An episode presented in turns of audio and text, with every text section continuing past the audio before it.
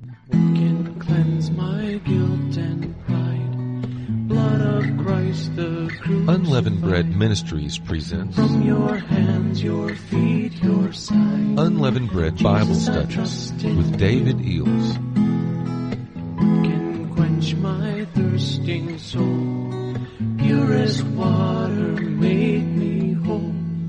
Let your streams of mercy flow. Oh, Jesus, I trust. Greetings, saints. Many blessings to you. Thank you for joining us today for the Unleavened Bread Bible Study. Amen. Okay, I'm going to talk on manifesting the DNA of Jesus. I talked a little bit about this on Friday, but I'm going to go a little further.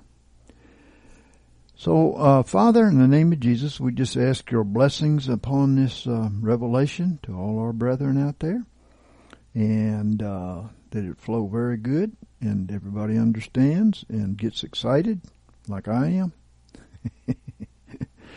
Amen. So, a lot of sickness going on out there right now. It's spread all over the country. Actually, it's all over the world. We've talked to people in different parts of the world. You know that the same thing's going on there. So obviously, it's being sprayed from the air. It didn't even have time to be uh, traverse the world in the normal ways. You know, it's no doubt uh, chemtrailing. Um, you know what they're after. We've all discovered what they're after. They want to change the mind of the world and change the DNA of the world and uh, into something that is transhuman. So, but God has the cure. And the cure is uh, given to us in many verses that we've studied. And it is that we have inherited Jesus' DNA. We've inherited it now. It's given to us now. But it's going to be manifested in the first fruits very soon. So, Jesus is, of course, called the Father of eternity. In Isaiah 9 6, it says, For unto us a child is born, and unto us a son is given, and the government shall be upon his shoulders, and his name shall be called Wonderful, Counselor, Mighty God, Everlasting Father, Prince of Peace. So, of course, this everlasting Father is also translated Father of eternity just as easily because he is the Father of eternity. The first Adam was, of course, the father of our physical life. Uh, he made many sons of men, but the last Adam is uh, the father of the eternal life, and he makes sons of God. Amen and we are receiving the DNA of God. Amen. So, in the parable of the sower in Matthew 13, Jesus sowed the seed of his word in the hearts of men. Uh, in some places in the larger text there, the word seed is translated sperma. So we see that it is his life that he is sowing in us, literally in our hearts and uh, he is our spiritual father. He is the father of eternal life, the father of eternity. Amen. So, since this is true, we have inherited his DNA. If you have his life, you have his DNA. So, what scientists have discovered is uh, being changed uh, by the vaccine plague uh, is the DNA, cre- creating this extra helix in your DNA, which again is is creating transhumans. Uh, the people who stay this way are definitely members of the beast body. That's the purpose of this. But God has a cure for this at this particular moment. Um, those who believe the gospel can be delivered from anything and any abnormality. Uh, we look in the mirror and we see Jesus, is that, and that is what we get, right? It doesn't matter what men do. God has the cure. So, through faith in God's Word, we are delivered from this curse. And that's what Galatians 3 and 13 tells us. Christ redeemed us from the curse of the law, having become a curse for us. For it is written, Cursed is every one that hangeth on a tree. So, in effect, he exchanged our cursed life for his blessed life. Amen? Hallelujah. And if people get that revelation, they know what their rights are. They can stand in the face of the devil and and uh, rebuke him. You know, this exchange is called uh, reconciliation, and uh, translated from the word katalasso. Uh, in context, this means the exchange of Christ's life for ours, which of course includes his DNA, right? The exchange of Christ's life for ours.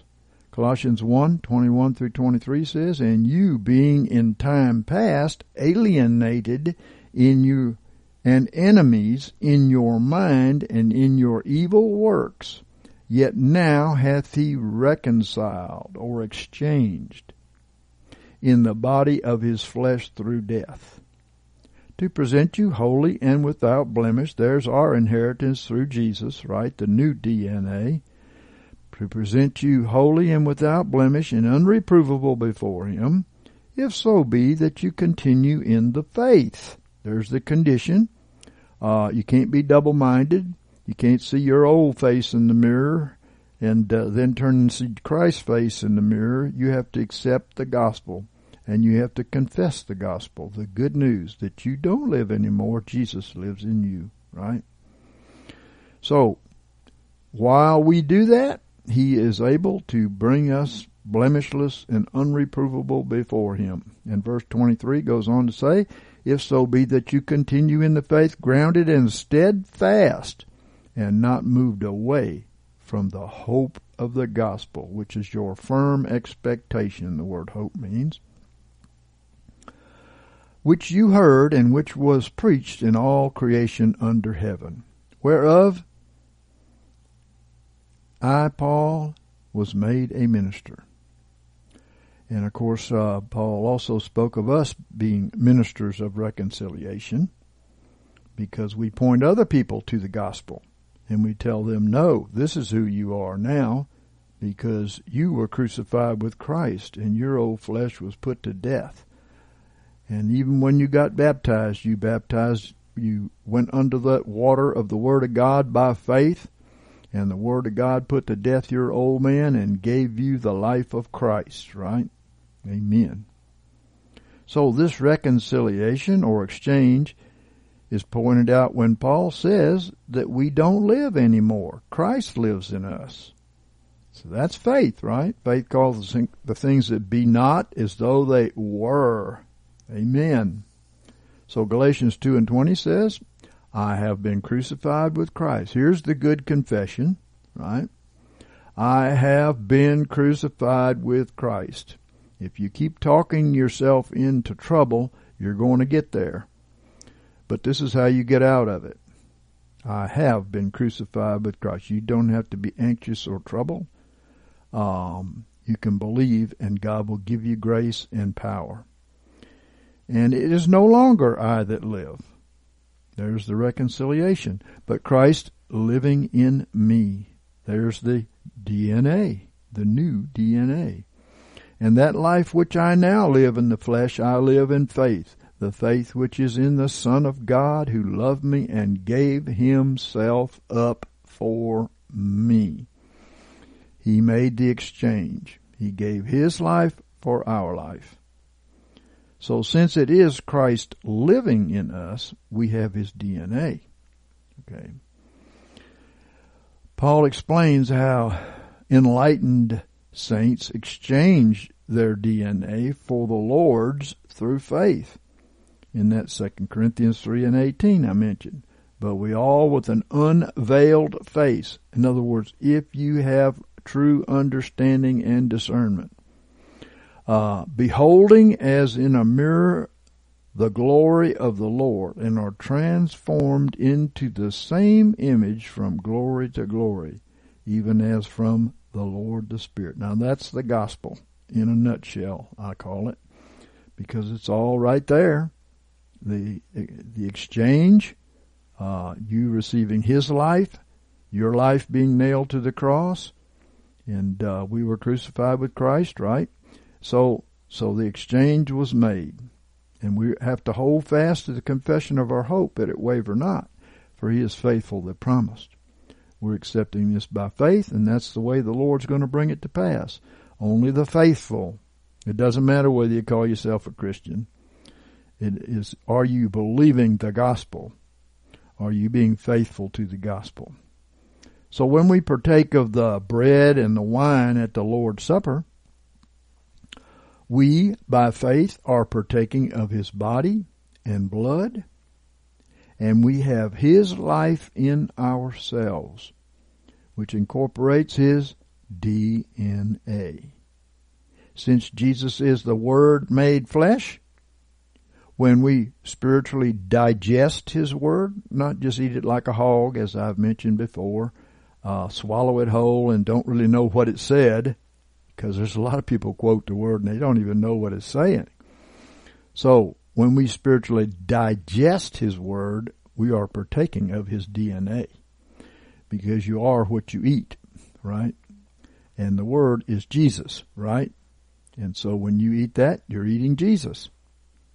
In fact, He said in John 6, 53 through 57, Jesus therefore said unto them, Verily, verily, I say unto you, except you eat the flesh of the Son of Man and drink his blood, you have not life, that's his DNA, in yourselves.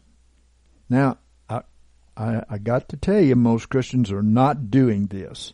They've done it to an extent to have a born again spirit, but we have to have a born again soul. That's where we bear fruit in the area of the soul, which is your mind, will, and emotions.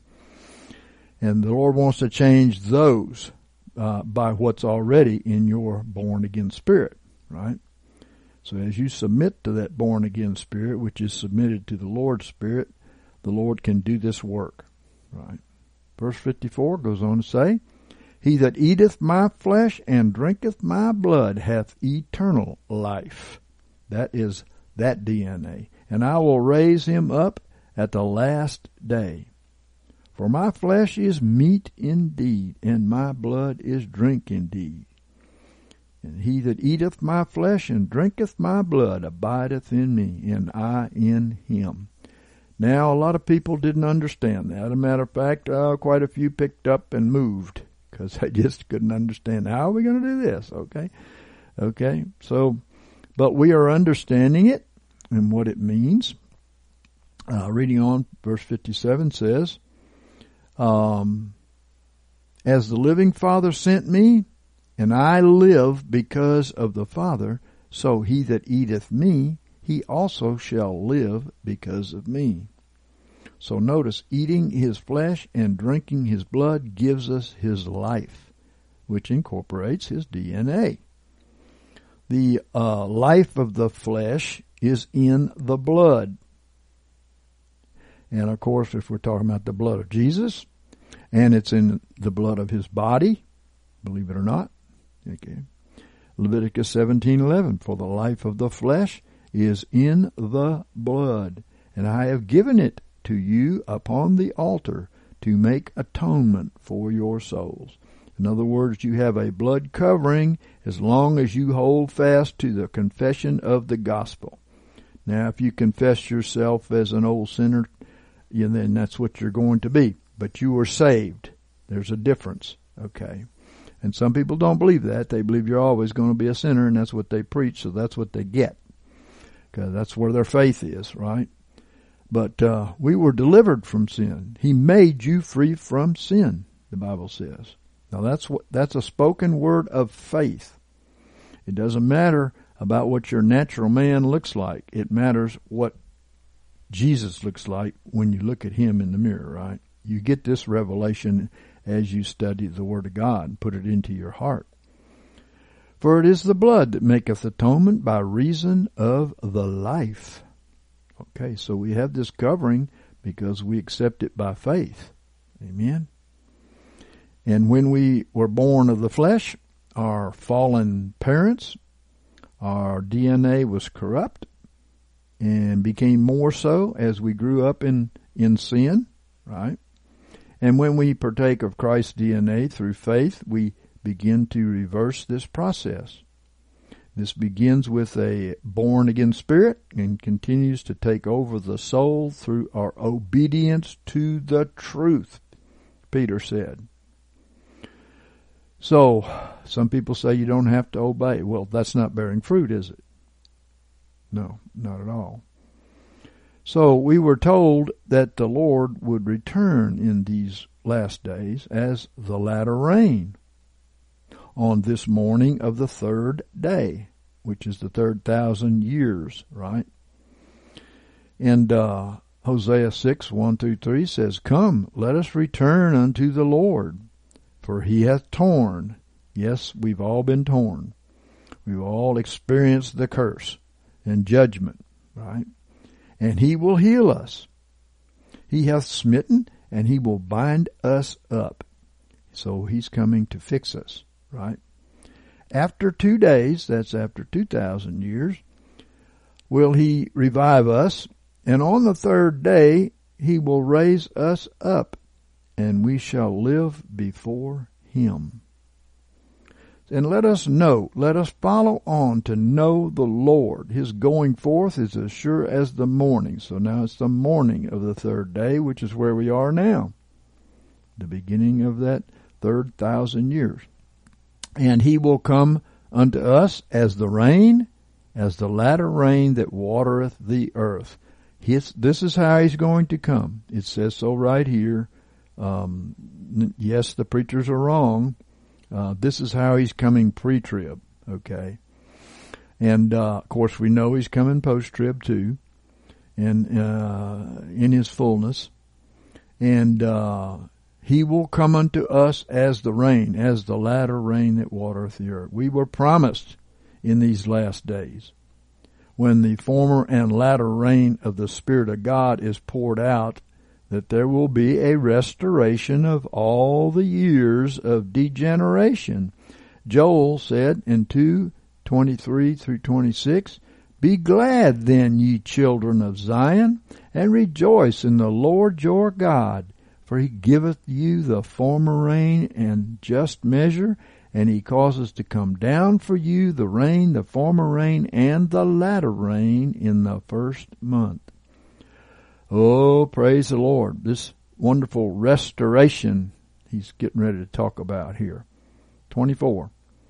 And the floor shall be full of wheat, and the vats shall overflow with new wine and oil. So no matter how you see this, it's a blessing. You get blessed because there's no curse on the people that um, partake of this latter rain anointing, this uh, fullness of Christ, so on and so forth. We received the fullness from the beginning. That's our confession. I don't live anymore. Christ lives in me, right? So, um, and I will restore to you the years that the locust hath eaten, the cankerworm, the caterpillar, the palmer worm, my great army which I sent against you. So, this represents the curse. God sent the curse. Read Deuteronomy 28. If you don't believe it, you don't believe the Word of God. He sent the curse to drive men to Him. And the curse is, of course, upon uh, all of our disobedience and all of our rebellion against His Word and so on. So we've all been devoured by the curse, and God's got a cure. This is this restoration here is the cure. And you shall eat in plenty and be satisfied, and you shall praise the name of the Lord your God that hath dealt wondrously with you. A time of God dealing wondrously with us. And my people shall never be put to shame. How awesome. So, this is the restoration. that the book of Acts talks about. How he must be received into heaven until the time of the restoration of all. Things was added in there. He wasn't talking about things, he was talking about people. The restoration of all. Okay, all those elect, all those foreseen from the foundation of the world, etc. Right? Um, and also, I'll remind you that we just had a wonderful dream that Tiana had and shared with us about the restored DNA. It didn't say that in the dream, but we can look at it and see it fulfills all the verses we're talking about. She said in the dream she visited uh, us, and um, you know, because she's on the other side of the pond, right? She visited us and said, David looked so very young, and his skin was completely clear, no wrinkles or blemishes, and everything was physically perfect. Physically perfect? Wow, that's a restoration there. I turned and I looked to my other side and I saw Vanessa Weeks. She too looked so young and ageless with perfect skin. Her skin was more beautiful than any skin I've ever seen. And Eve also looked so young and ageless. There were no wrinkles or anything, and her skin was just pure. Well, that's a restoration. Praise be to God. And um, the angels told us about that, uh, about our DNA restoration. And I asked them when the angels appeared to us, I asked them, what does the coming restoration involve personally? I said, 30 years younger? With a question mark? the angel Jeruel said, restoration on a DNA cellular level. Faith and power will be imputed to receive healing and restoration.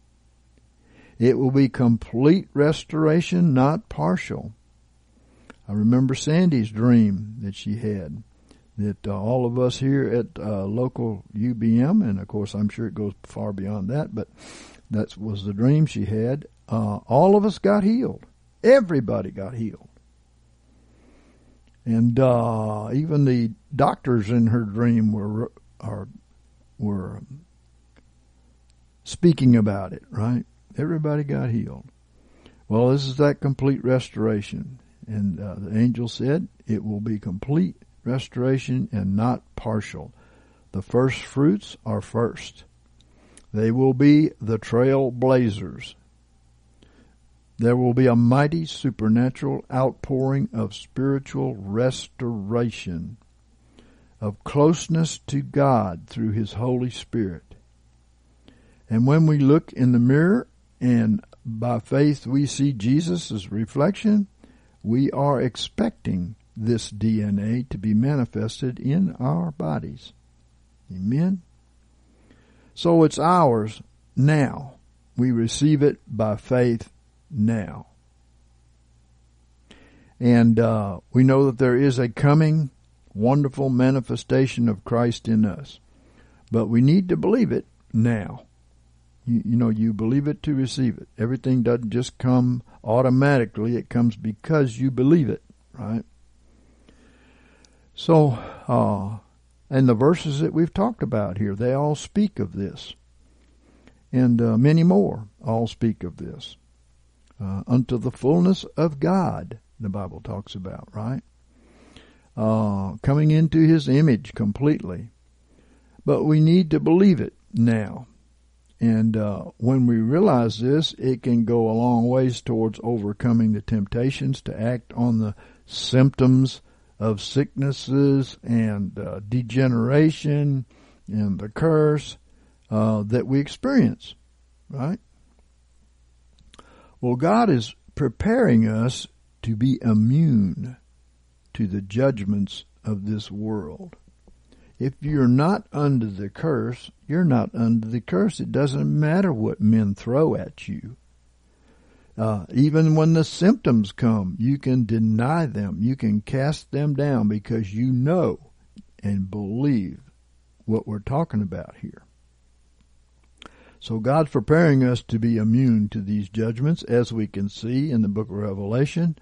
A good portion of the earth is destroyed through them. But there will be those that are alive and remain unto the coming of the Lord, and it seems to be a pretty good thing, you know.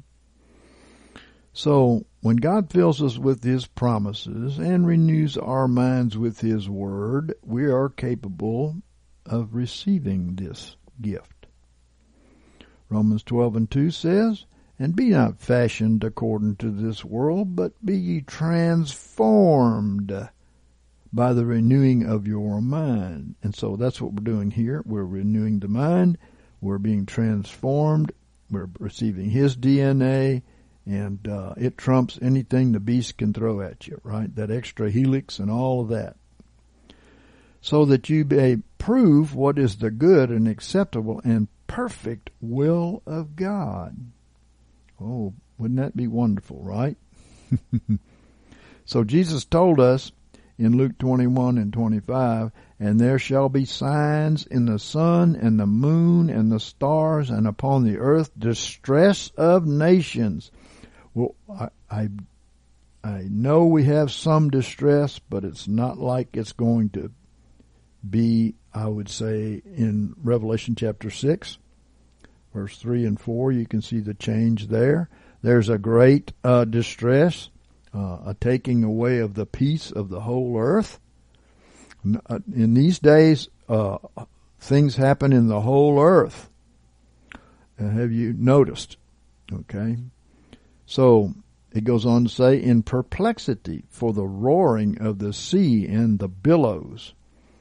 I think you can see that the roaring of the sea and the billows as being the anger of the nations against one another because the Bible tells us in Revelation 17 and 15 that the waters represent peoples, nations, and tongues. And of course, uh, taking peace from the earth so that men slay each other uh, is uh, that curse in Revelation that we were speaking about. And it comes after the man child appears. So Obviously, the things that the nations are exporting around the world, such as terrorism and anarchy and plagues and so on, are making a lot of people fearful. And uh, hope we, I hope the fear of the Lord returns and people run to Him for His shelter, right? His secret place of the Most High. Luke 21 and 26 says, Men fainting for fear, fainting for fear and for the expectation of things which are coming on the world. For the powers of the heavens shall be shaken. All right, powers of the heavens. Well, that can mean more than one thing. we we know that there's an angelic war going on up there, and uh, also the planets, these powers that uh, control Earth, and so on and so forth. Behind them, of course, is our Almighty God. He designed all this. For the powers of the heavens shall be shaken. Uh, the King James uh, translated, it says, men's hearts failing them for fear.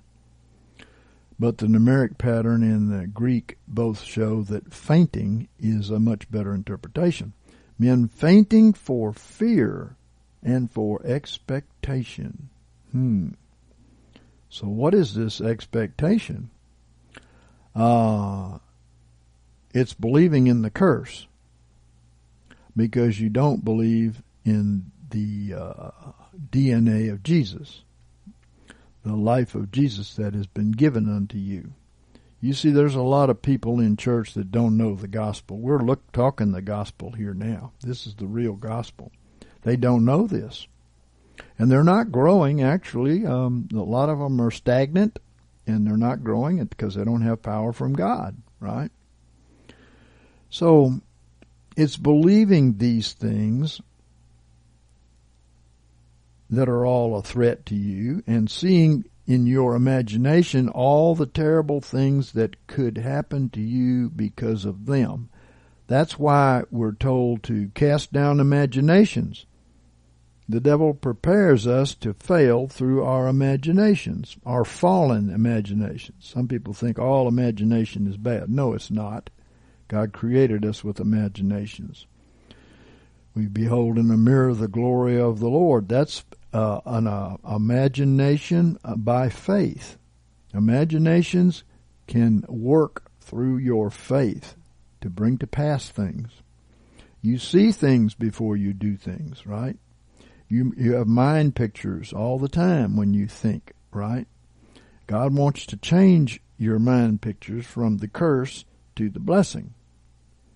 That's why we need this renewing of our mind. Be transformed by the renewing of your mind. So again, people aren't dying because of the curse. The Lord took care of that. They're dying because of unbelief and fear, which looses the curse. Faith in the promises binds the curse. In every instance where you're put into a position of being threatened, remember that the devil and his army and his angels uh, see in both the spirit realm and in the physical realm. They coordinate their attacks on you to coincide with the things that you see with your eyes or the things you hear with your ears. Have you ever noticed that? You see something uh, that could be a threat, you hear something that could be a threat, and suddenly fear jumps on you. We, we haven't received a spirit of fear, right? It's a spirit of fear that's awaiting an opportunity to coordinate with the things happening in the world, including the curse, uh, to put fear in you because then you run from the devil and you do not believe God. Okay, that's one of his big cannons, really. So the imaginations in your mind about the things that could happen uh, are things that drag you down, cause cause you to lose your faith. So they will pounce on you so that you are struck suddenly with this temptation of fear, right? You know, we think in pictures, and the devil will take you over with those pictures. He will put fear into you exactly as these verses are talking about. And you need to stop immediately and make war on him, realizing that this is not you. This is him. Okay? If you realize it's him, you can stop, you can make war on him, and he will leave. That's what the Bible says. Submit to God, resist the devil, and he will flee. Right? So realize this is not you. Stop. Don't act on the fear that you have, or the unbelief, or the doubt. Don't act on those things. Make war on the enemy, and then you can act on faith, right? Uh, and a lot of people are just taken away because of this, because of fear. They're uh, uh, driven to do things that would cause bring about their death, like all the people going and taking the vaccine. Because what did they do? They knew what to do. They made you fear. So everybody that doesn't know the Lord, that doesn't know Him in the way of healing and deliverance, ran to take that, and now they're dying because it was the real threat. And then you will be at the mercy of the judgments that are around you. We've seen from the scriptures very plainly that Jesus bore the whole curse upon himself when he was on the cross. Galatians 3 and 13. And we've also seen in Romans 10 and 10, with the heart man believeth unto righteousness, and with the mouth confession is made unto salvation. Amen. So you need to confess Psalm 91 in the midst of the trouble when there's an opportunity for you to give the devil authority to take you away. The gospel is the power of God to save the one who believes it. Romans 1 and 16. Okay.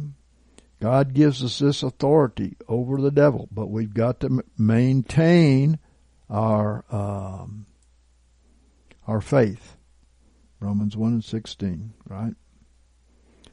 Uh, in the midst of the trouble, uh, you make your confession because faith without works is dead, James 2 and 17. And whenever your actions are totally contrary to faith, the devil takes that as his authority. And Jesus told us, Verily I say unto you, what things soever you shall bind on earth shall be bound in heaven. And what things soever you shall loose on earth shall be loosed in heaven. So we are binding and loosing our, our today and our future, right? Matthew 18 and 18. We are doing it. We're doing it by agreeing with God and we're doing it by disagreeing with God. We are loosing the devil when we disagree with God and His promises, and uh, we're binding the angels of God who administer God's salvation to us in many forms and all forms uh, when we agree with God, and um, and we bind them when we don't agree with God. It's that simple. Jesus could not do many mighty works because of their unbelief. It is still the same today. So fight unbelief, right? So the devil is going to make war on the saints with the judgments that are coming upon the world, and, and most people don't know that those judgments are coming upon the world not to hurt the saints, but to deliver the saints, because these judgments are going to separate the wheat from the tares. I love this revelation that was given to uh, Dimitri Duduman uh, and it fits exactly what we're talking about here. The vision was given to Dimitri in May of 1993 when he was living in Oregon. And it describes our, our rights in Christ and how the blood is applied through casting down fear and doubt and speaking the promise, which is, of course, our sword of the Spirit. He said, it was getting dark. Then suddenly it turned pitch black. it's getting that way now, isn't it? Uh, it's interesting that we can uh, look around us right now and see that it is starting to get dark. And people are mentioning to me that they're seeing many things that they've never seen before. And they're seeing Christians lukewarm Christians turn towards darkness and uh, governments that have been taken over by the beast. And uh, he went on to say, it was as if the whole world had gone dark at that moment. I think we're on the verge of that darkness coming. It will be great tribulation, and we need to be ready for it. We need to not waste our time.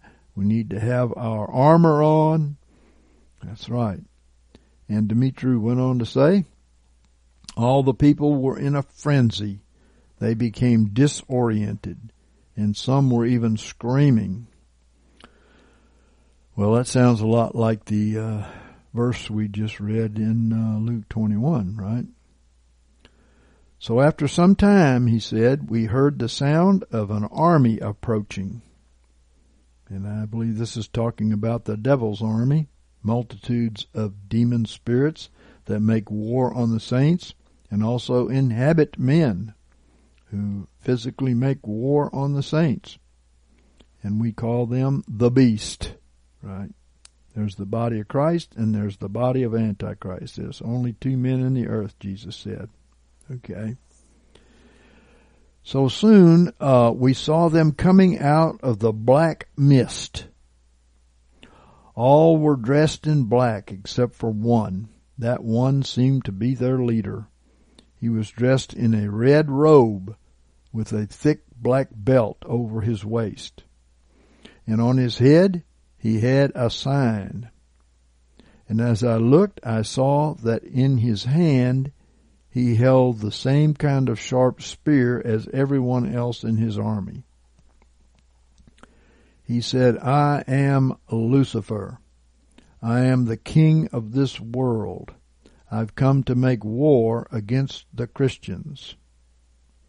Well, this war is Uh, he's all, it's always been here, but he's coming in a major way in the coming days. And the only shelter we have is to abide in the secret place of the Most High. Right? Abiding in him is a place of safety. Amen. Uh, the darkness is covering the earth, and this war is about to start big time. He went on to say, it looked as though all the Christians were huddled together in one big group. Some began to cry when they heard this. Others began to tremble, while some just stood without saying anything. So, what is this that's already happening to God's people in this revelation? It's Satan's warfare against them. They're, they're crying, they're trembling, they're fearful because of the threat that they can see. And what is the devil's army?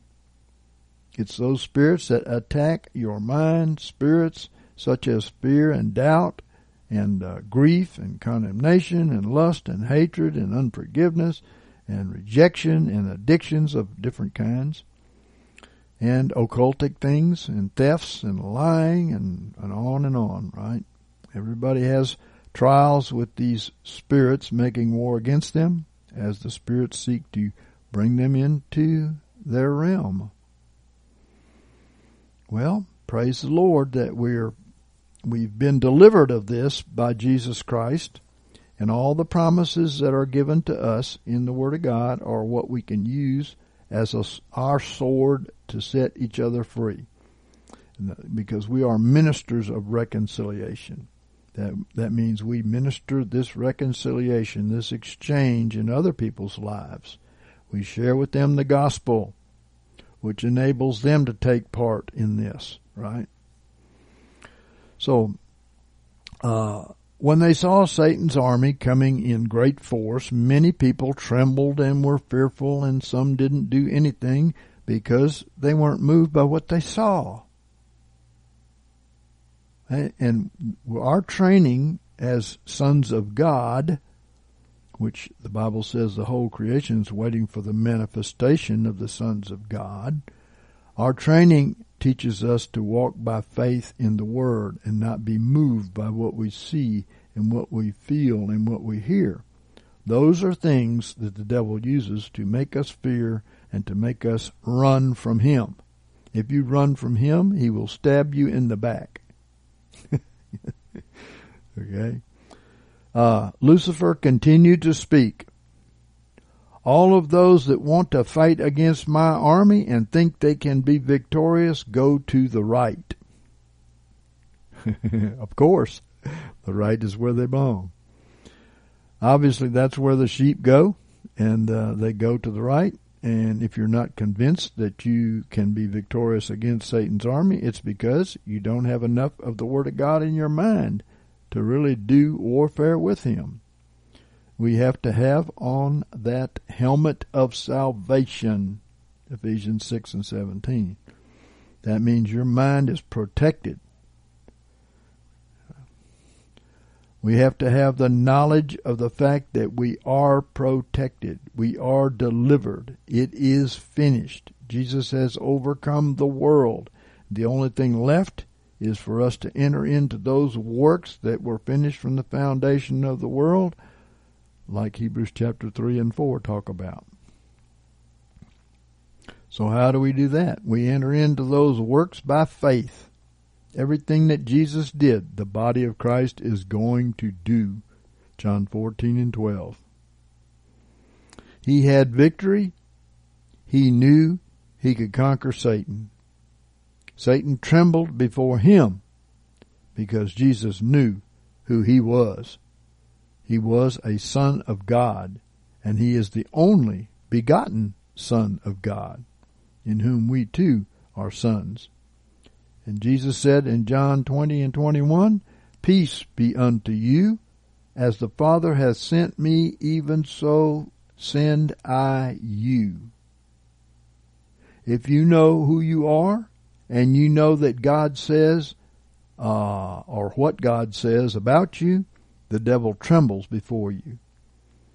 But he can convince a lot of people who justify themselves and who are not really believers of the Word of God. They're believers in their religion, which you know they slice and dice the Word of God all the time to to give you just what they have experienced. But we don't want what they experienced. We want what Christ experienced, right? So the devil said, All of those who want to fight against my army and think that they can be victorious go to the right and those that fear me go to the left. yeah. We're going to find out who's a leftist and who's a rightist, right? Why, why does God uh, permit this war? He is permitting this war to separate the sheep from the goats because there's a lot of people talk the talk, but they won't walk the walk and they can't really believe the gospel. They got uh, a lot of moralizing in their churches but the moralizing is not the gospel. Uh, the gospel is to have Jesus live in you a righteous life. Yeah. So in these end times, the Lord says that He is going to spew the lukewarm out of His mouth. Revelation 3 and 16. He's not going to have any fence riders. You're going to be in uh, either one camp or the other. So this warfare of the devil against the church is going to bring the separation. And notice what he says next. Only about a quarter of the group stepped to the right. Wow. A quarter of the group stepped to the right. Now let me say, uh, that during the tribulation there's going to be people changing sides. I'm talking about people who say they are Christians and going to find out that they aren't. They're going to be changing sides because they can see there is no hope in the direction that they're going. They're failing, they're sick, etc., etc. So only a, a quarter of the group stepped to the right. That means three quarters of what were called Christians in this revelation were no threat to the devil.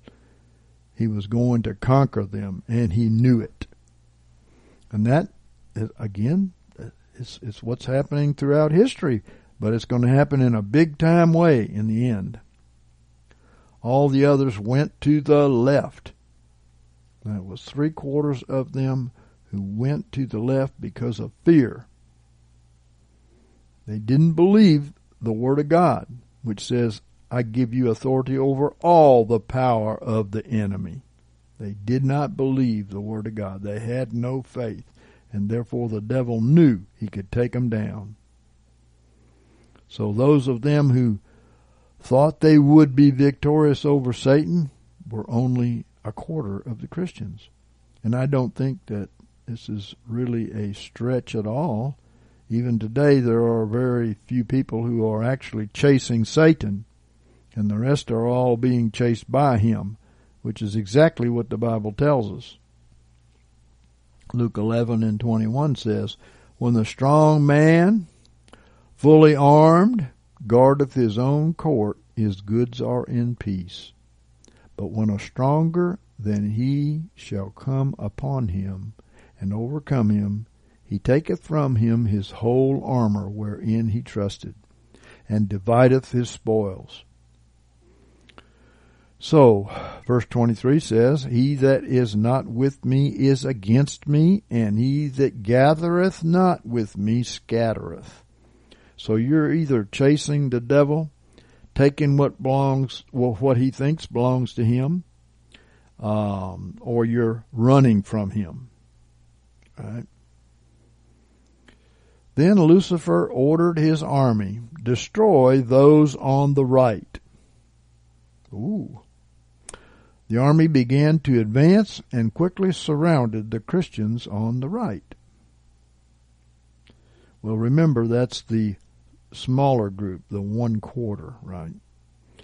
And as they began to close in on us, a powerful light appeared and encircled us.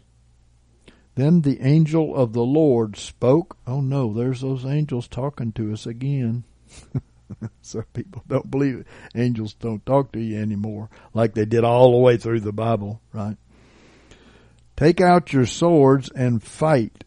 Defend yourselves, the angel said. Be victorious over the enemy. What swords? A man in the group asked.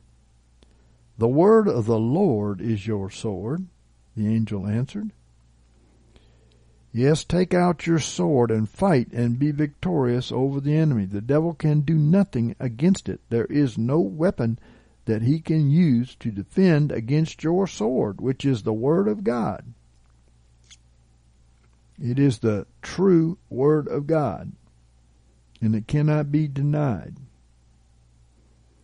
It will fulfill the purpose that God sent it, kind of like Luke 137 but we have to use it. You can give in to the temptations of fear and doubt uh, that the devil fires at you in the midst of the fiery trial, or you can fight. Be sure to confess your sins. 1 John 3:21 says, so that the devil can't use condemnation against you, because then you can swing your sword with bold faith, and you will win. Second Timothy 1 and 7 says, For God gave us not a spirit of fearfulness, but of power and love and discipline, or a sound mind, as some versions say. The word uh, translated as discipline comes from the Greek sophron, meaning of sound mind, self-controlled, balanced. So any fear that comes against you is from the devil. It's not from God. Jesus told us that we should fear only God. The fear of the Lord is good because every child should fear that their father will spank them if they're going in the wrong direction. And that way we should always fear God. But the Lord isn't going to lead you by fear all the time. And if you feel that way, you're probably being moved by the devil. Right? You're probably feeling condemnation. There's no condemnation to them that are walking by faith in God, right? And the scripture tells us in Romans 8 and 15, For you received not the spirit of bondage again unto fear, but you received the spirit of adoption, whereby we cry, Abba, Father. So since God's method of leading his children is not fear, whenever fear comes upon you, you need to make war against it immediately. You need to stop whatever you're doing and don't act on this fear. Stop and do spiritual warfare against it. Cast down the thoughts that the devil is putting in your mind because that's what's causing the fear. Cast down those pictures that the devil is putting in your mind and make the war against that spirit because otherwise you you will he will conquer you. Yeah. Uh, you may have all the knowledge that you need, but you won't be able to even hear it in the midst of this emotion of fear that has come upon you. So stop and make war. The devil can't stand before you if you use your sword. You don't necessarily have to quote the Word of God to conquer the devil, but you have to agree with the Word of God and you have to give the commands. Jesus said, if you speak to the mountain and you don't doubt in your heart uh, that what you say will come to pass, you will have what you say, right? So, speak the Word. The devil knows if you speak a word of faith, there's nothing he can do. So you have to know what the Word of God says in order to speak in agreement with the Word of God. So if you're not sure about what the scriptures say, you need to spend more time in the Word and less with all the trinkets and baubles of the world, right? So, uh, Dimitri went on to say, when we understood what the angel meant, we began to quote verses from the Bible. Then suddenly, as if we were one voice, we began to sing a song. That's the thing about songs. They bring people into one accord. And there's power in agreement. Jesus promised us in Matthew 18 and 19. I just shared with you 18. Now this is 19. Again I say unto you that if two of you shall agree on earth as touching anything that they shall ask, it shall be done for them of my Father who is in heaven. So you see, uh, power is multiplied when more people agree on the same word of God, right? And verse 20 says, For where two or three are gathered together in my name, there I am in the midst of them. Notice the context here. I mean, that doesn't mean you're going to a church out there that, that uh, quotes a verse and then goes on talking about all their theories. That's not at all the truth. You know, the truth is the people who have faith, the people who are speaking faith and living faith, Jesus is in the midst. Well, what happens when there are more than two or three of you in agreement? Like Deuteronomy 32 and 30 says, How should one chase a thousand and two put ten thousand to flight, except their rock had sold them? and the Lord had delivered them up. So one will chase a thousand and two will chase ten thousand. You see that? One will chase a thousand and two chase ten thousand. That's quite a multiplication of power. So it's a, a blessing for us to be in agreement with other people and with the Word of God. And that's one reason we are commanded to come together and not as the custom of some uh, who withdraw, you know, from true disciples. Uh, I would say withdraw from a dead church because it's going to water you down to where the devil will not be afraid of you. You'll be in that three quarters on the left, right? So anyway, that's why God has given us His Word. And of course, it does no good if you're in agreement with a lot of apostates because no matter how large a group they might be, you still will have no power. The devil is going to show us this in in uh, Demetrius' revelation. He's going to conquer these people. The devil wants to make war, and he wants to take out the people who are a threat to him. He'd like to take out their physical life, and he'd like to take out their spiritual life because they're doing him damage, right? So he will make war on you, but he's not able to do anything that God doesn't permit him to do. God's laid down the law. The devil knows what it is. He obeys the rules. Read Job if you don't believe that. He knows he has to obey the rules. He he comes at you when you uh, permit him to do this. What you bind is bound in heaven. What you loose is loosed.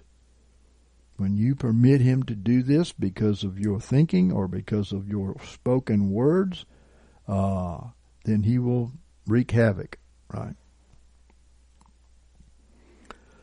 So God permits the devil to come and try us in order to build our faith. Jesus was led by the Spirit into the wilderness to be tempted of the devil we have to be t- we have to go through these trials. We have to uh, overcome the test, right? Faith is like a muscle. If you if your faith isn't tried, it's not going to get stronger. We go through things to try our faith, and in the process, we also learn how to quickly pull out our sword and use it to conquer the enemy. Amen. So Demetrius said, so the smaller group began to quote verses from the Bible and they began to sing a song. Our voices thundered so loudly that the dark army began to retreat. Yeah. So these are the people on the right. These are the sheep, not the goats. There's lots of goats that go to church. And the devil goes to church. so they did not have the courage to come against us any more. Lucifer, filled with rage, turned to those on the left. And those on the left are the three quarters majority of the Christians. You who all your life have been trying to please two masters because you could not stand against me, I have the power to destroy you. You see, uh, those lukewarm people that stand in two camps, they won't have power against Satan. He said, I have the power to destroy you. And he knows what he's talking about. He's been uh, given that power to destroy people who are in unbelief.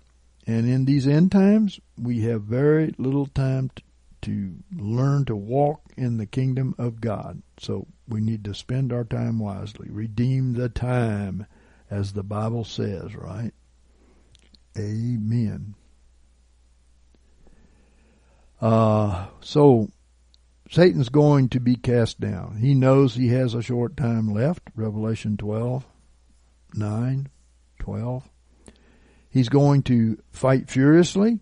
He and his army and the people whom they inhabit are going to come against us with great fury, but we have a weapon that they can't resist. The problem is that far too many of God's people don't use that weapon they don't use the promises of the Word of God, which is the sword of the Spirit, right? So, the Word is our sword, and the demons cannot stand up to that. And we see here that those people who all their life tried to serve two masters, they had no protection. They tried to serve both self and the Lord. They were double minded they were found to be lukewarm, and there was no protection for these people. Revelation 3 and 16. Uh, I just let you know right now that you need to get your armor on. You need to be on fire for God, and you need to learn to fight. Ephesians 6:10 says, "Finally, be strong in the Lord and in the strength of his might." Now, what would Paul command us to do something we couldn't do? No. Put on the whole armor of God that you may be able to stand against the wiles of the devil. He's got wiles. He's been at this a long time. He's very tricky. But the more you close all those loopholes with the scripture, uh, the less power he's got. For our wrestling is not against flesh and blood, but against the principalities and against the powers and against the world rulers of this darkness and against the spiritual hosts of wickedness in heavenly places. Mm-hmm. Wherefore take up the whole armor of God that you may be able to withstand in the evil day, and having done all to stand. Stand therefore having girded your loins with truth well, go to the Word of God for that. Uh, I tell people go and read the Word of God before you go out there and choose a church that is not a church. There are many fakes out there. They pick and choose what verses they want to agree with, and they never agree with the words that speak of the crucified life. Right?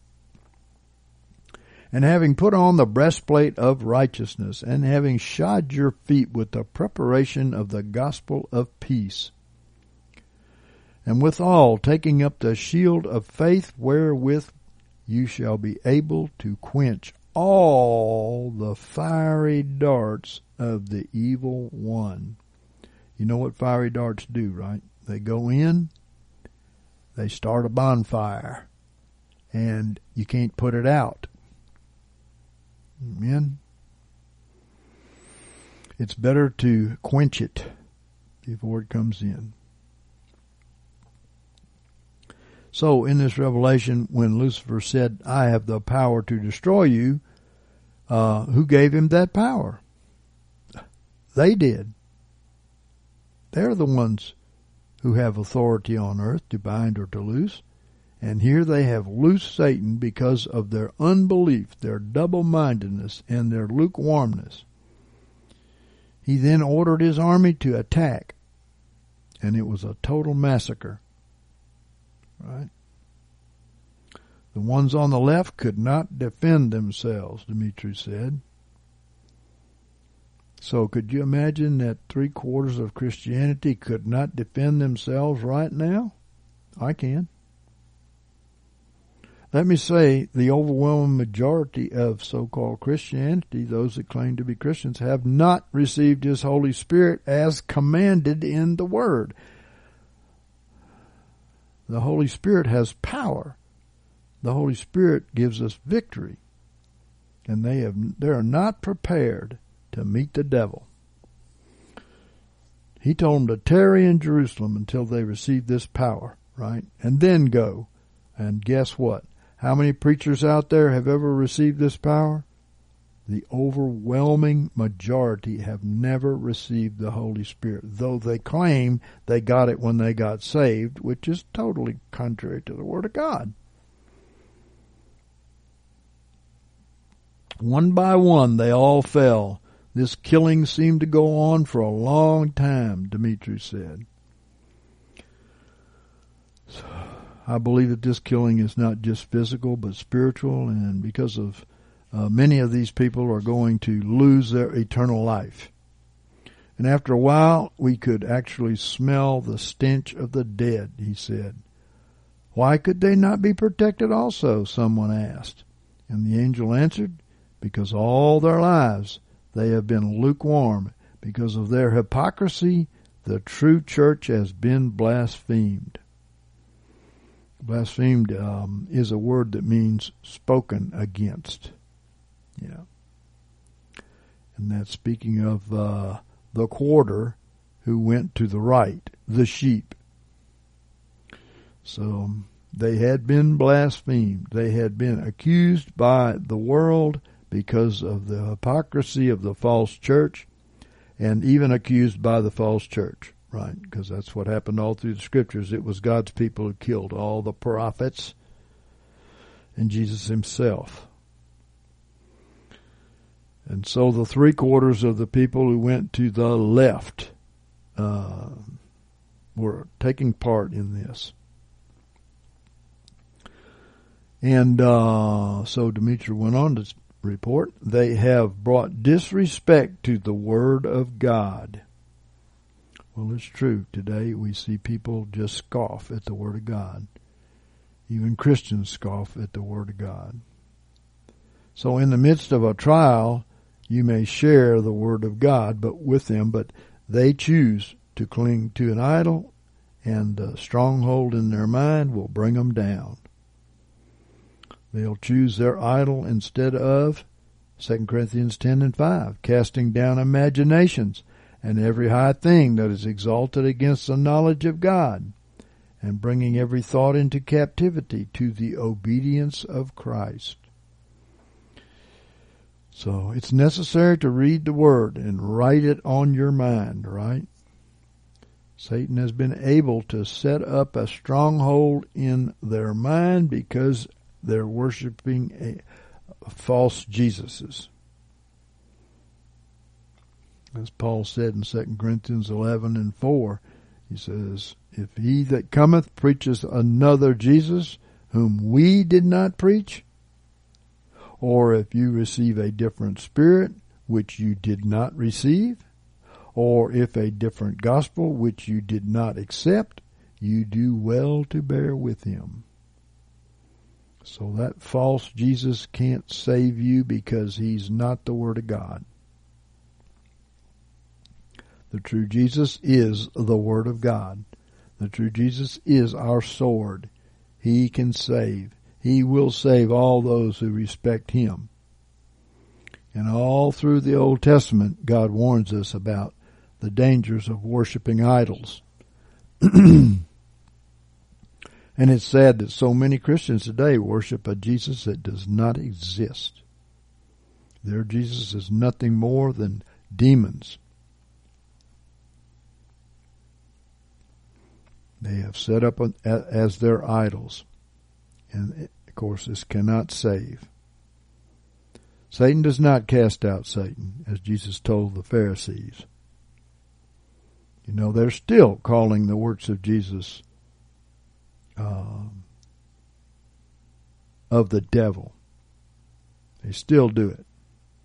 Matthew 12 and 26 says, Every kingdom divided against itself is brought to desolation, and every city or house divided against itself shall not stand.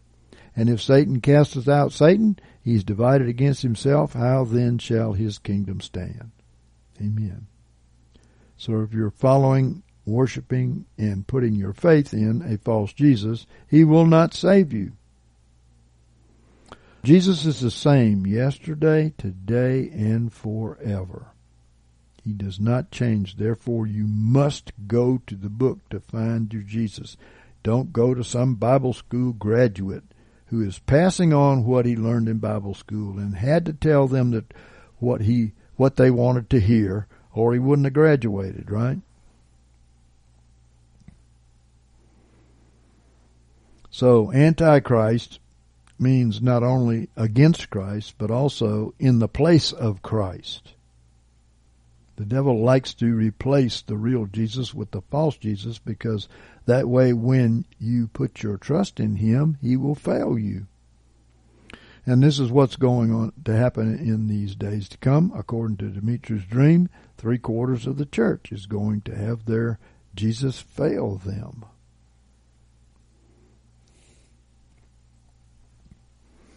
God doesn't answer when you trust in your false Jesus because then you would be giving credit to your false Jesus.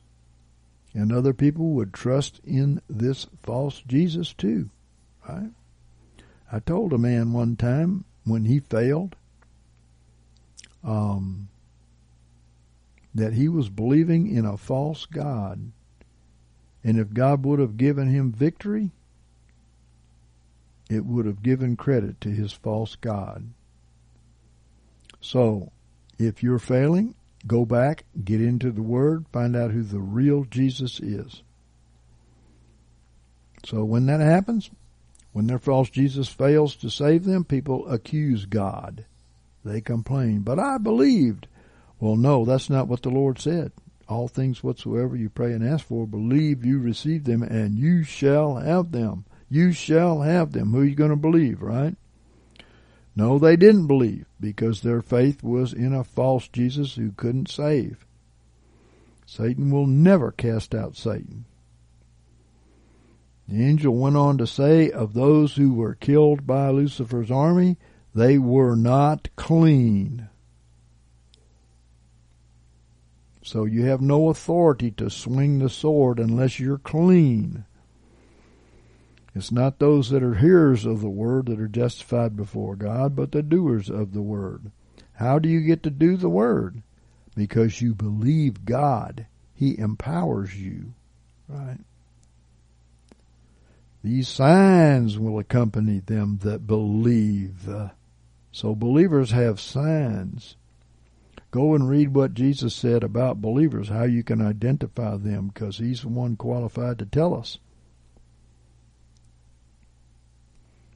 So you're not clean if you're listening to unbelief or, or if you're listening to a false Jesus.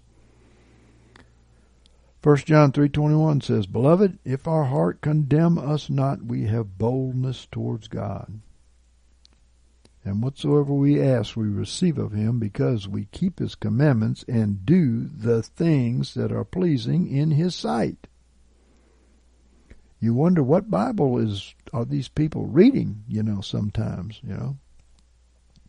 So the devil conquers those people who are walking in sin and rebellion and defilement, even though they intellectually know all about faith and uh, how it works, they're not able to use their faith.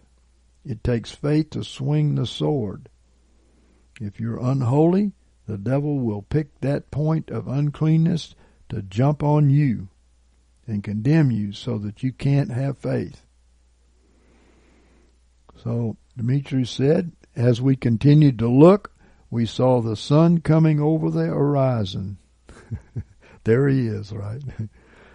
so, I think that represents the coming of the Lord. Um, he went on to say the black clouds began to break up and then they disappeared.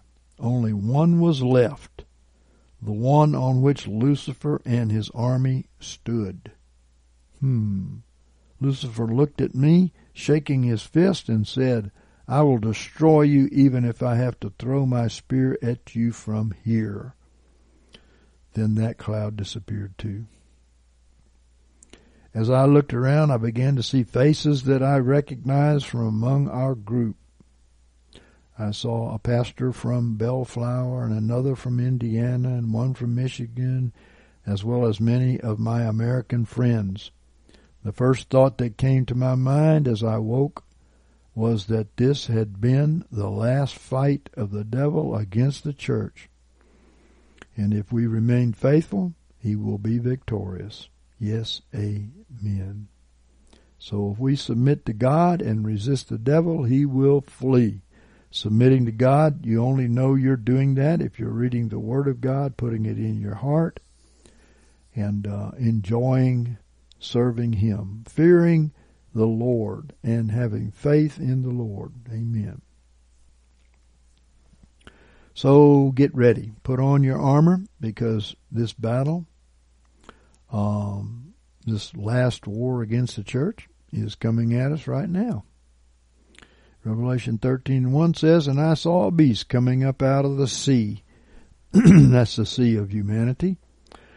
Having ten horns and seven heads, and on his horns ten diadems, and upon his heads names of blasphemy. And it was given unto him to make war with the saints, and to overcome them. And there was given unto him authority over every tribe and people and tongue and nation. So the beast that's warring with the saints here is made up of all the fleshly vessels whom this army from the pit inhabits. So this awesome revelation that Dimitri had shows us very clearly that if you don't walk holy before God, your faith is going to fail you.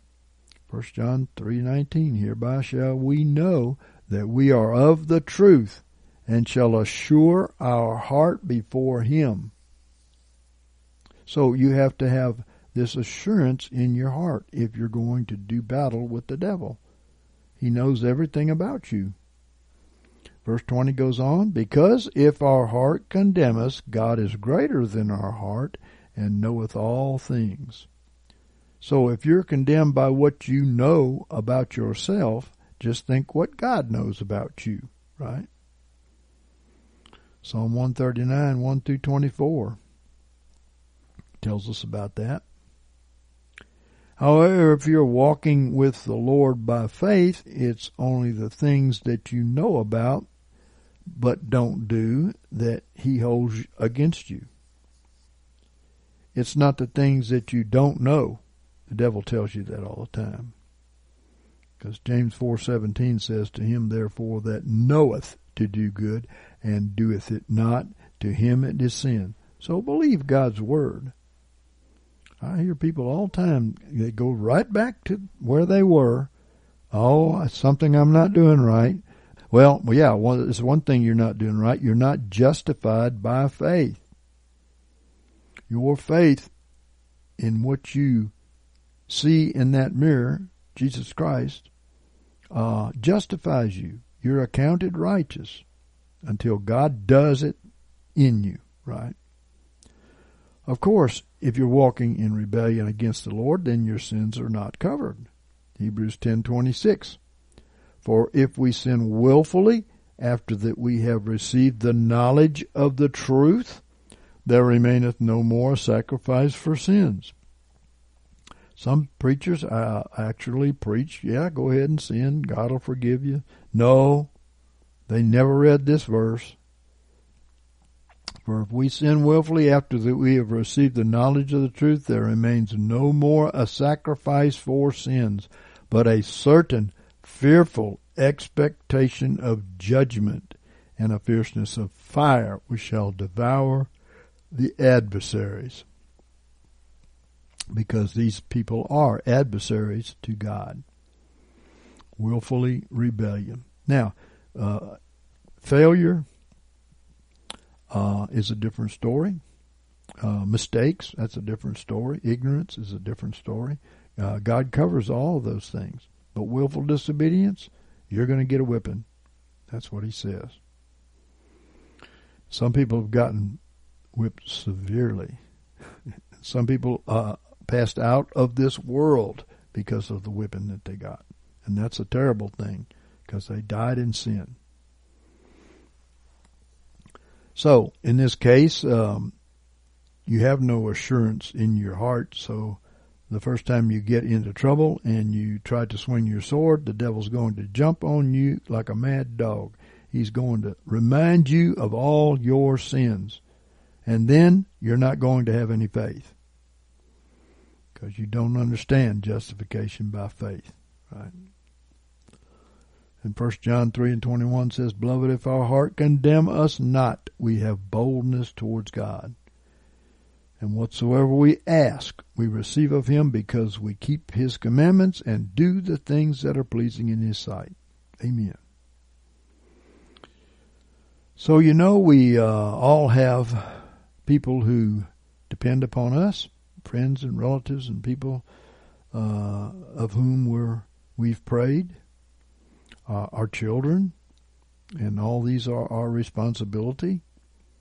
The scripture says in Romans 14 and 7, For none of us liveth to himself, and none dieth to himself. So, you know what? When you go down the drain, you usually take some folks with you. Right.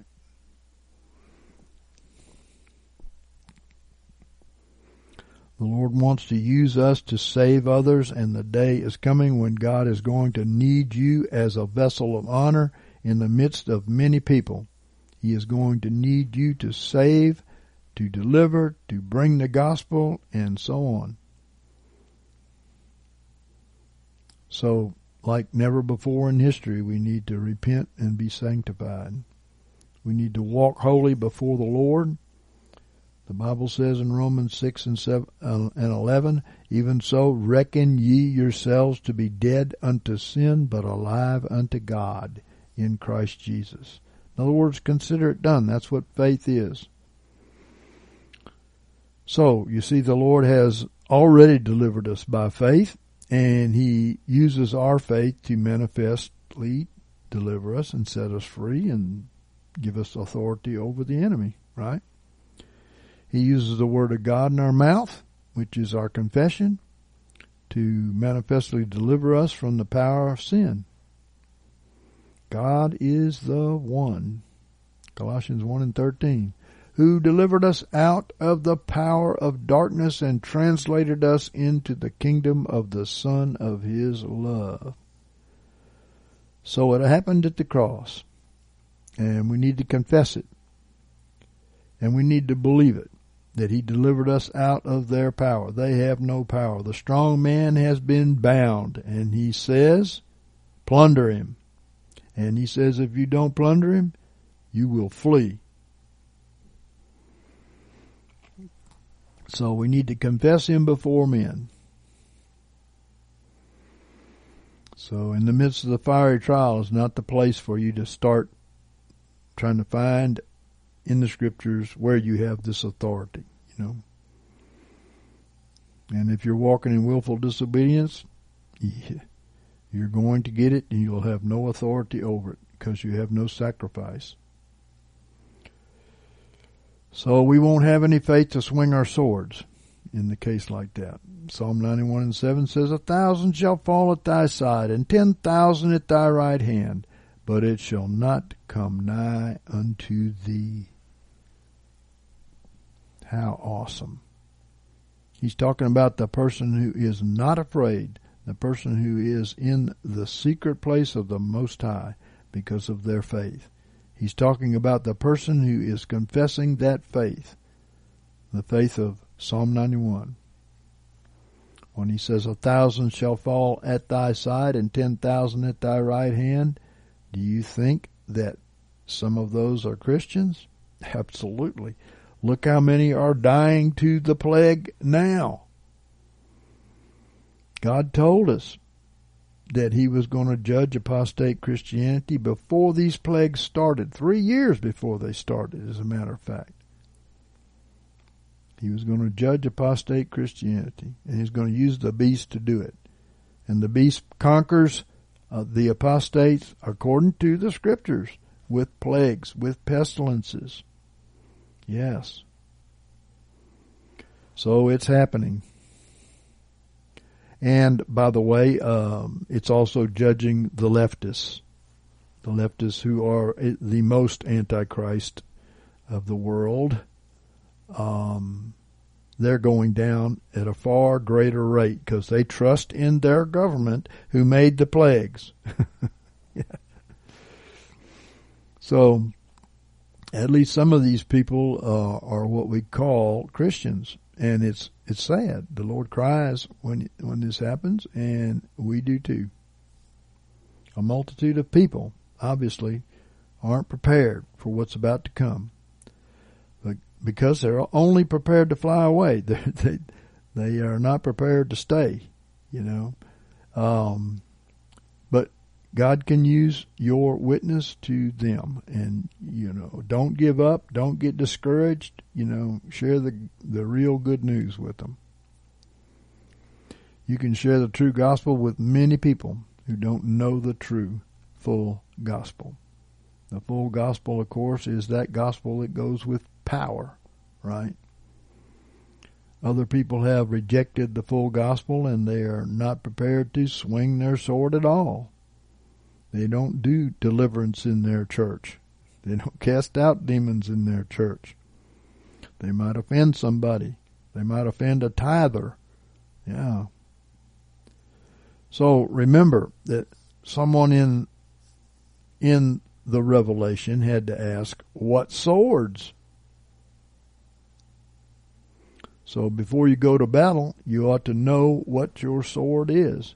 You ought to know how to swing it and you ought to be experienced in using it because Romans 1 and 17 says the righteous shall live by faith. They shall live by faith. You're not guaranteed that life. You're only guaranteed it if you believe. Amen? So we don't have any choice. The devil's not going to ask us if we want to make war with him. He's already making war with us the people who are abiding in the secret place of the Most High, which is Jesus Christ, are ready to swing the sword, and they do it every day. And they have repented of uh, their sins and confessed their sins, and therefore they are bold in their faith, right? Amen. So, there's got to be some repentance, you know, of God's people, and I believe judgments are going to bring this. And um, it's sad, but it's true.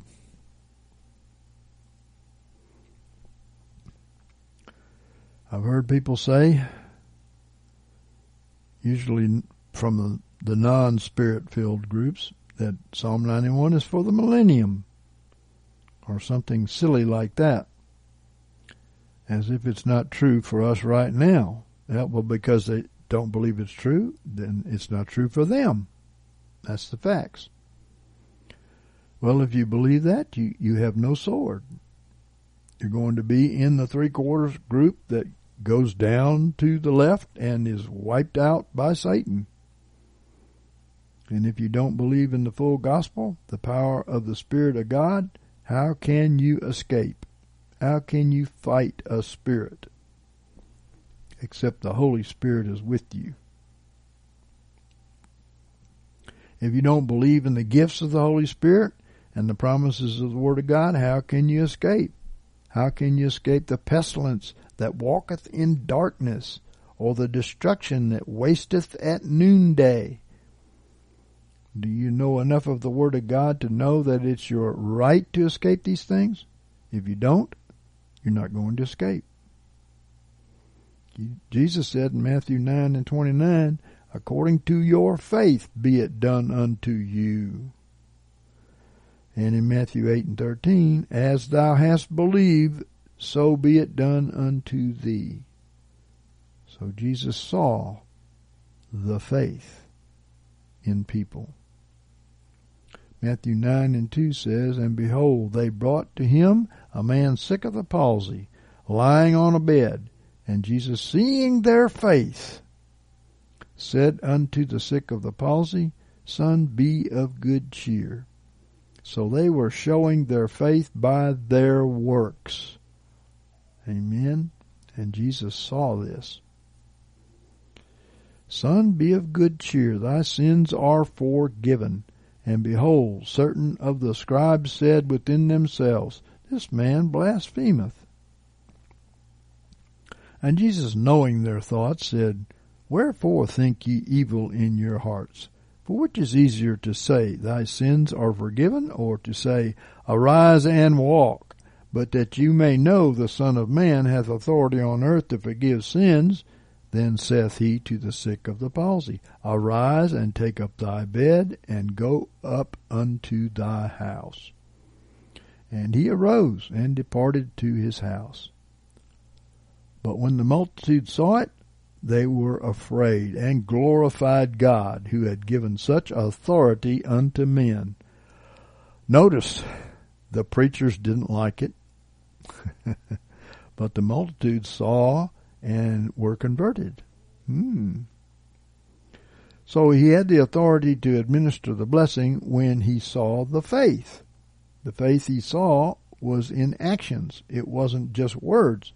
It wasn't just theology in somebody's head. He saw the actions. Romans 10 and 10 says, For with the heart man believeth unto righteousness, and with the mouth confession is made unto salvation. So there's an action there that's necessary. So we need to be prepared. The war is coming. It's not going to wait on you and it's not going to wait on me. It's coming. It will be on time. If Joshua and Caleb,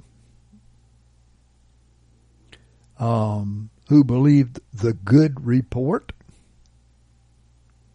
uh, had victory because of that. And if you believe the bad report, which the rest of the spies, that's the majority, right, uh, came back and spoke, and you uh, begin to speak in agreement with them uh, instead of the Word of God, you will be like those people who did not worry about the giants. Numbers 14 and 9 says, Only rebel not against the Lord, neither fear ye the people of the land. And this is speaking of the giants in the promised land. For they are bread for us. Their defense is removed from over them. Notice that. Their defense is removed from over them. It's the same today. And the Lord is with us. Fear them not. You will be among those people who make it through the wilderness. You'll be among those people who enter into the promised land in your body. That's what they did. Numbers 14 and 30 says, Surely you shall not come into the land concerning which I swear that I would make you dwell therein. Save Caleb the son of Jephunneh and Joshua the son of Nun. Well, notice, some people say God can't take his word back. If he says something, you know, uh, if he says you're saved, you're always going to be saved because he can't take his word back.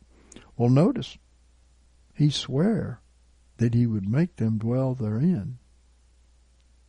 But it was only Caleb and Joshua who entered in.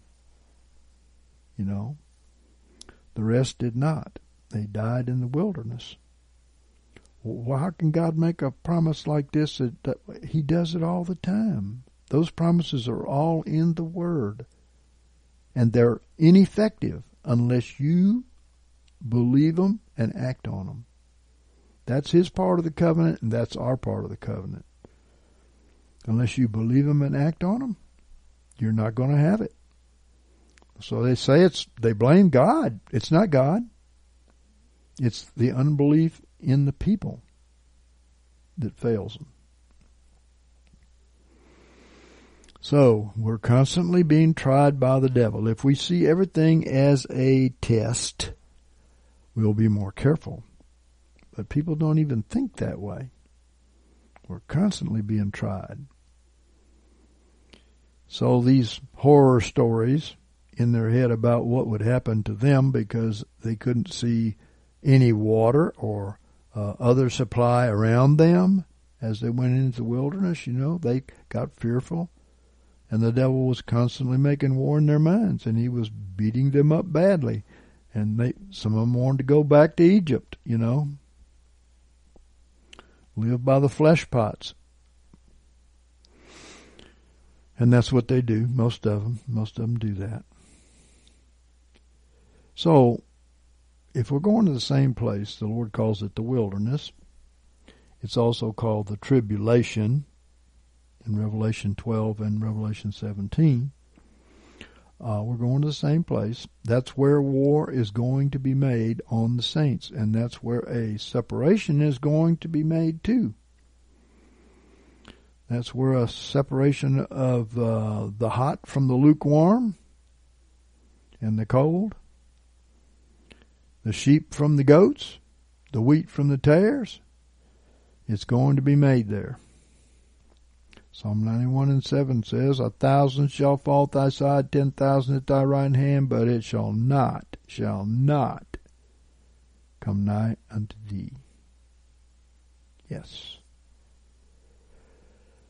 Uh, what makes the difference between those who are taken out and those who remain is something that we shouldn't leave out. That's Hebrews 4 and 1. Leave us fear, let us fear, therefore, lest haply a promise being left of entering into his rest, any one of you should seem to have come short of it. So, what is the Lord doing here? All of the promises bring us into the rest because the promises make us confident in God and what He said He would do. And if we leave any of these promises out, and uh, out of our equation, out of our belief system. You know, if we leave them out, there's something that is going to cause us to fail there.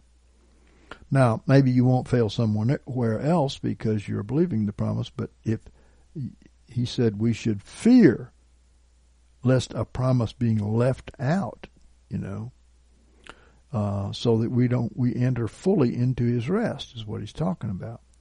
The Lord is, is telling us to fear that we're not appropriating all of the promises of God, all of the Word of God, because God created this to be our defense. Now, religions uh, do this. They pick and choose verses. And they make up reasons why they can do that.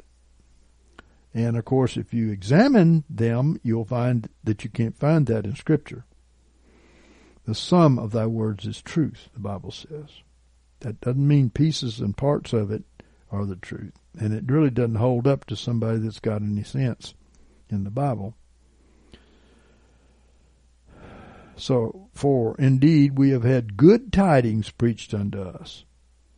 Not just good tidings, but awesome tidings. You know, there are promises for any problem in the Bible.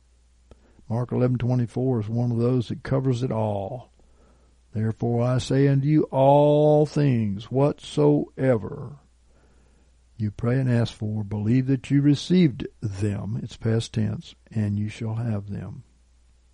Believe that you received them. What by, because you received it at the cross, you see. It was all done there.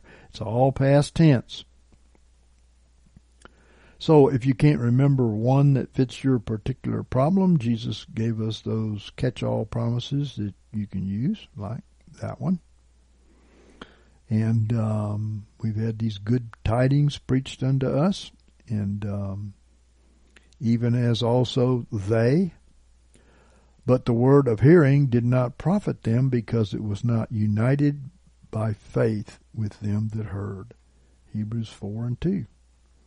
So all those promises, we have to mix our faith with them, all of them, not culling any of them, uh, like the religious people do, or the dead denominations do.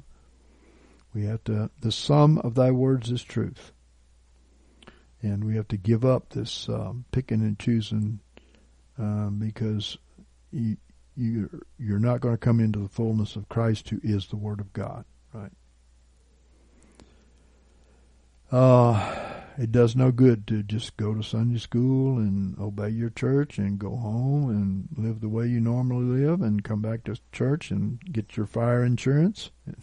it's not fire insurance. It's not going to save you. Jesus didn't make Christians, he made disciples, which is a learner and a follower. Right? So who are we going to follow? The denominations? Look at all the denominations in Jesus' day. None of them believed him. And they still don't today. So you need to go right directly to the Word of God. And, and so you, you learn, um, what the true church looks like there. So don't even leave one of the promises out because all of the promises are made to make you um, immune from the curse and the devil. We who have believed do enter into that rest, even as he has said, As I swear in my wrath, they shall not enter into my rest, although the works were finished from the foundation of the world. That's Hebrews 4 and 3. The works of God have already been finished. Jesus was the lamb slain from the foundation of the world. As soon as God spoke it, it was so. He spoke the end from the beginning, and he teaches us to do the same thing. That's Isaiah 46 and 10. He ordained a Savior before Adam ever fell. The whole plan was spoken into existence, and nothing could stop it. It was so just because God said it. And everything that we see now that's coming to pass is coming to pass because God said it. The works were finished from the foundation of the world. And we have to enter into those works through faith in Jesus Christ, right? Faith in His promises, because He is the Word. The real Jesus is the Word of God. The false Jesus is picking and choose Jesus. You know which, which promises I want and which ones I don't believe, and what uh, judgments I don't believe, and so on and so forth. We have to be a vessel of honor. So one quarter of the Christians that conquer Satan, they know they can conquer Satan. They went to the right or you can be in the three quarters that go to the left and or get taken out. Many are called, but few are chosen. Calling, the calling is an invitation to partake of all that Christ is. That's what the calling is. And if you get stuck in some dead denomination, you are not going to partake of all that Christ is because you don't believe it's necessary. Let everyone that says they abide in him walk as he walked. He is our example.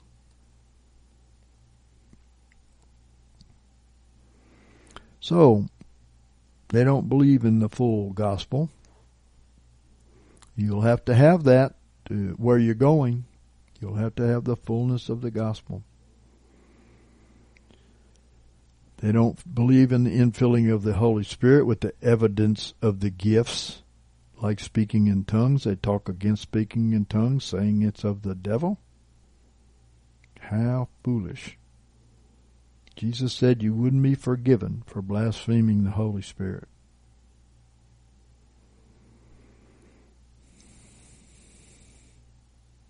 So, entering into this rest is total confidence in God and we believe in his promises. We've read them and we believe them.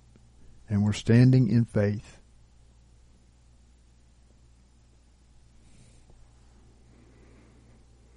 So Jesus gave us total victory over the enemy. He said, All authority hath been given unto me in heaven and on earth. And he also said, Go ye therefore. So he delegated that authority.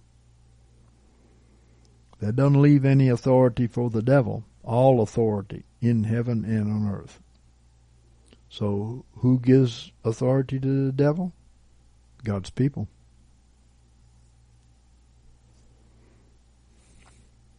He said, Matthew 18 and 18, Verily I say unto you, what things soever you shall bind on earth shall be bound in heaven, and what things soever you shall loose on earth shall be loosed in heaven.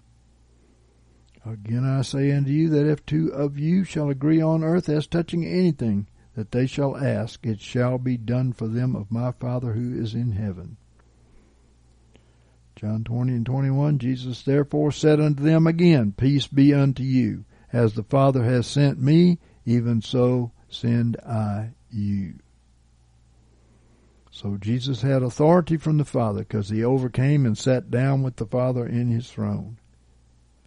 And he told us if we would overcome and sit down with him in his throne, we would have that authority too.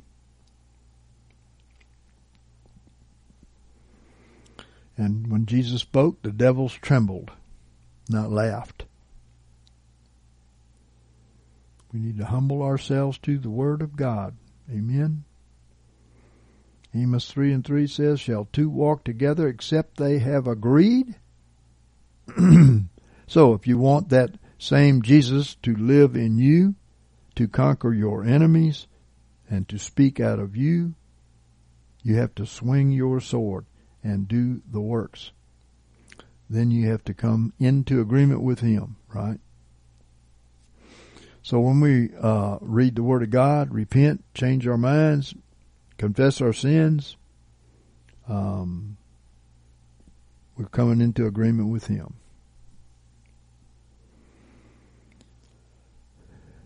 If we're uncomfortable, you know, basically for uh, confessing anything that's in the Word of God, uh, if you're uncomfortable repeating this, uh, this is how you know that you've been taken captive by a false religion. If you can't say what God says comfortably, you have not come into agreement with Him. I know many people will rebuke you for agreeing with the Word of God purely, and, and uh, but when you read the Word of God, if your conscience um, justifies you that you believe what it says, and you don't mind speaking it, and you don't mind believing it, if you're uncomfortable speaking it and believing it, you're not in agreement with God. How can two walk together except they be agreed? Amen.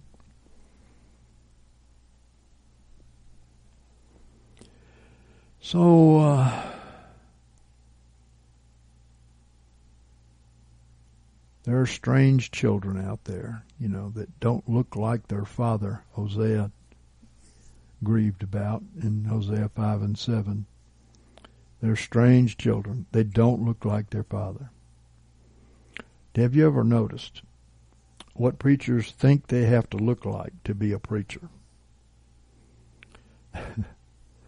and uh, and and what they have to have to be successful, you know. You know, success has nothing to do with how many people you've got under you. If that was true, the Catholic Church would be in the head. really. Okay, so it has nothing to do with that whatsoever. And, and the big fancy churches, they got that too. Jesus didn't choose that method. He, as I say so often, he sat on a rock and taught his disciples. He wasn't impressed with men's religion. And when the disciples uh, said to him, "Look at these, look at these fine stones. You know, look at this uh, temple we have here. You know," Jesus said, "There won't be one of those stones left. They're all going to be cast down." He wasn't impressed with the building, but what the building represents is the people and the people coming into agreement with God's word, which is our rock, right?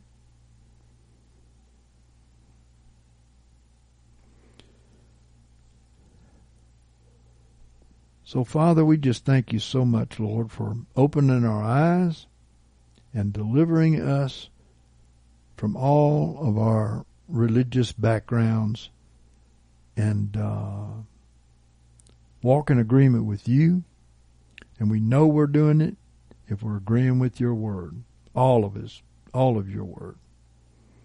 So, Lord, we're just asking you to grant us repentance from speaking and thinking contrary to you. We ask you to prepare us for these things that are coming upon the world. We know that you uh, once again are going to send your son to straighten up the church, those that will listen. Um, yep, because Jesus said, He that receiveth you receiveth me, and he that receiveth me receiveth him that sent me. So, Lord, we know that the Lord is coming once again in this last revival, and these people are going to be quite unlike the um, preachers in the pulpit. They're going to be um, not necessarily dressing the same way, not being impressed with the same things. Uh, they'll be just like Jesus rebuking the status quo. That's what they're going to be like. And Lord, we just ask you in Jesus' name to open your people's eyes because signs and wonders and miracles are going to come out of these people and are doing it now to some extent. All that have received the former rain have a right to walk in these miracles. And soon the latter rain will come, and the Lord will come along with it, according to Hosea 6 2 and 3. The Lord is coming. So sit down and read your word. Get filled with the word of God. Jesus said in John 14 and 12, Verily, verily, I say unto you, he that believeth on me, the works that I do shall he do also. So that's what a believer is. Oh, that all passed away with the apostles. What verse? There is none. And greater works than these shall he do, because I go unto the Father. John 7 and 38 too. He that believeth on me, as the scripture hath said, from within him shall flow rivers of living water. But this spake he of the Spirit, which they that believed on him were to receive. For the Spirit was not yet given because Jesus was not yet glorified. And he also said in John 6:63, "It is the spirit that gives life; the flesh profits nothing. The words that I have spoken unto you are spirit and are life." We can see when they when he said, "Except you eat my body and drink my blood, you have no life in you." Uh, a multitude turned away from him. Yeah, Romans six six six. Um, when your words agree with His words, your words are His Spirit, right? Excuse me, it was John six six six, but Romans six is that story about um, being crucified with Christ and how He made you free from sin and uh, and if we're united with him in the likeness of his death, we shall also be of his resurrection. So we we have we have come here to die. We have come here to take on the crucified life. Um, all who take up their cross and follow Jesus are called disciples. And we came here to die to self, including our religious self. Mm-hmm. Our religious self likes to argue with other people. Uh, and there's no need in doing that. We just need to get into the Word of God and make sure we're agreeing with the Word of God. It doesn't matter whether we agree with other men or not. It only matters if we agree with the Word of God. So the devil is going to take out a lot of people. And we need to put on our Psalm 91, right? And uh, put on our helmet and our sword and our shield and and uh, take this defense and take it to the devil, right? Don't wait till he brings it to you. Take it to him, right? He sent out the, the disciples in Luke 10 and 17, and the seventy returned with joy, saying, Lord, even the demons are subject unto us in thy name. These signs will accompany them that believe in my name. They will cast out demons. That's right. So, this is our job. When you see people, you know, acting the way they do, uh, get into it. When I was a very young Christian, I started casting out demons because I, I read the Bible. Before that, I had no education in the Bible whatsoever. I read the Bible. I saw that they were doing it. I saw that Jesus gave it to his disciples to do, and I started doing it. And the more I did it, the more understanding I gained by doing it, and the more confidence I gained by doing it. We are sent here to do the same thing Jesus did. His signs will be done in us, and greater works than these shall he do. Right? And he said, I've given you authority to tread on serpents and scorpions and over all the power of the enemy. All the power of the enemy. Nothing shall in any wise hurt you. Nevertheless, in this rejoice not that the spirits are subject unto you, but rejoice that your names are written in heaven. Amen. Thank you, Lord. We believe, Lord. We believe and we put our trust in you. We have this authority over all the power of the enemy. And uh, so many people are beaten down and they don't use the power. They don't speak the word. They don't believe the word and speak the word and um, the devil is beating them. I say to all of you, you know, get into the Word of God, find out your position, find out what Christians are, because you can't tell by looking at people around you. Jesus uh, described what Christians were, you know. These signs will accompany them that believe. Right? The same signs he did. So a Christian is one who is Christ-like. In other words, they do the same thing Jesus does. And uh, if anyone says they abide in him, let him walk as he walked. Walking as he walked includes doing what he did, ministering as as he did, believing in the authority that he believed in, etc.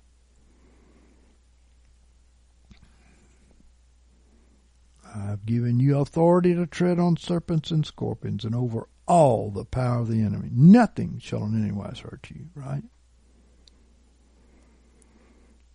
So we've got all these um, plagues going around out there, and we, we see from the book of Revelation that this is not going to cease.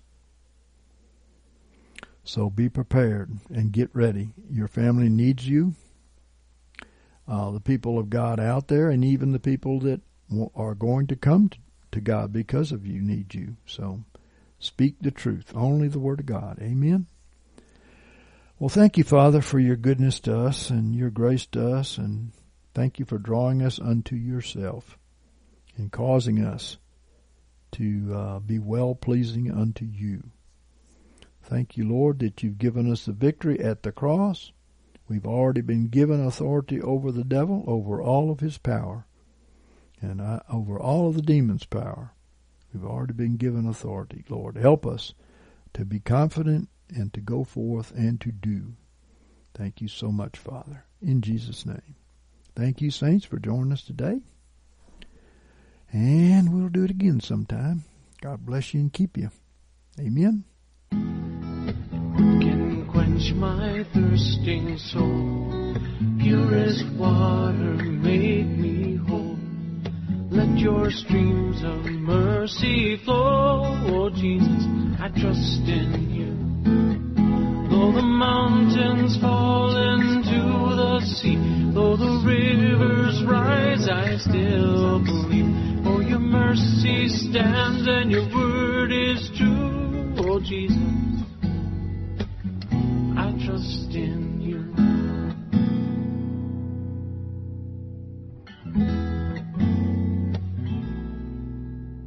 And when I face that darkest night, what will be my guiding light?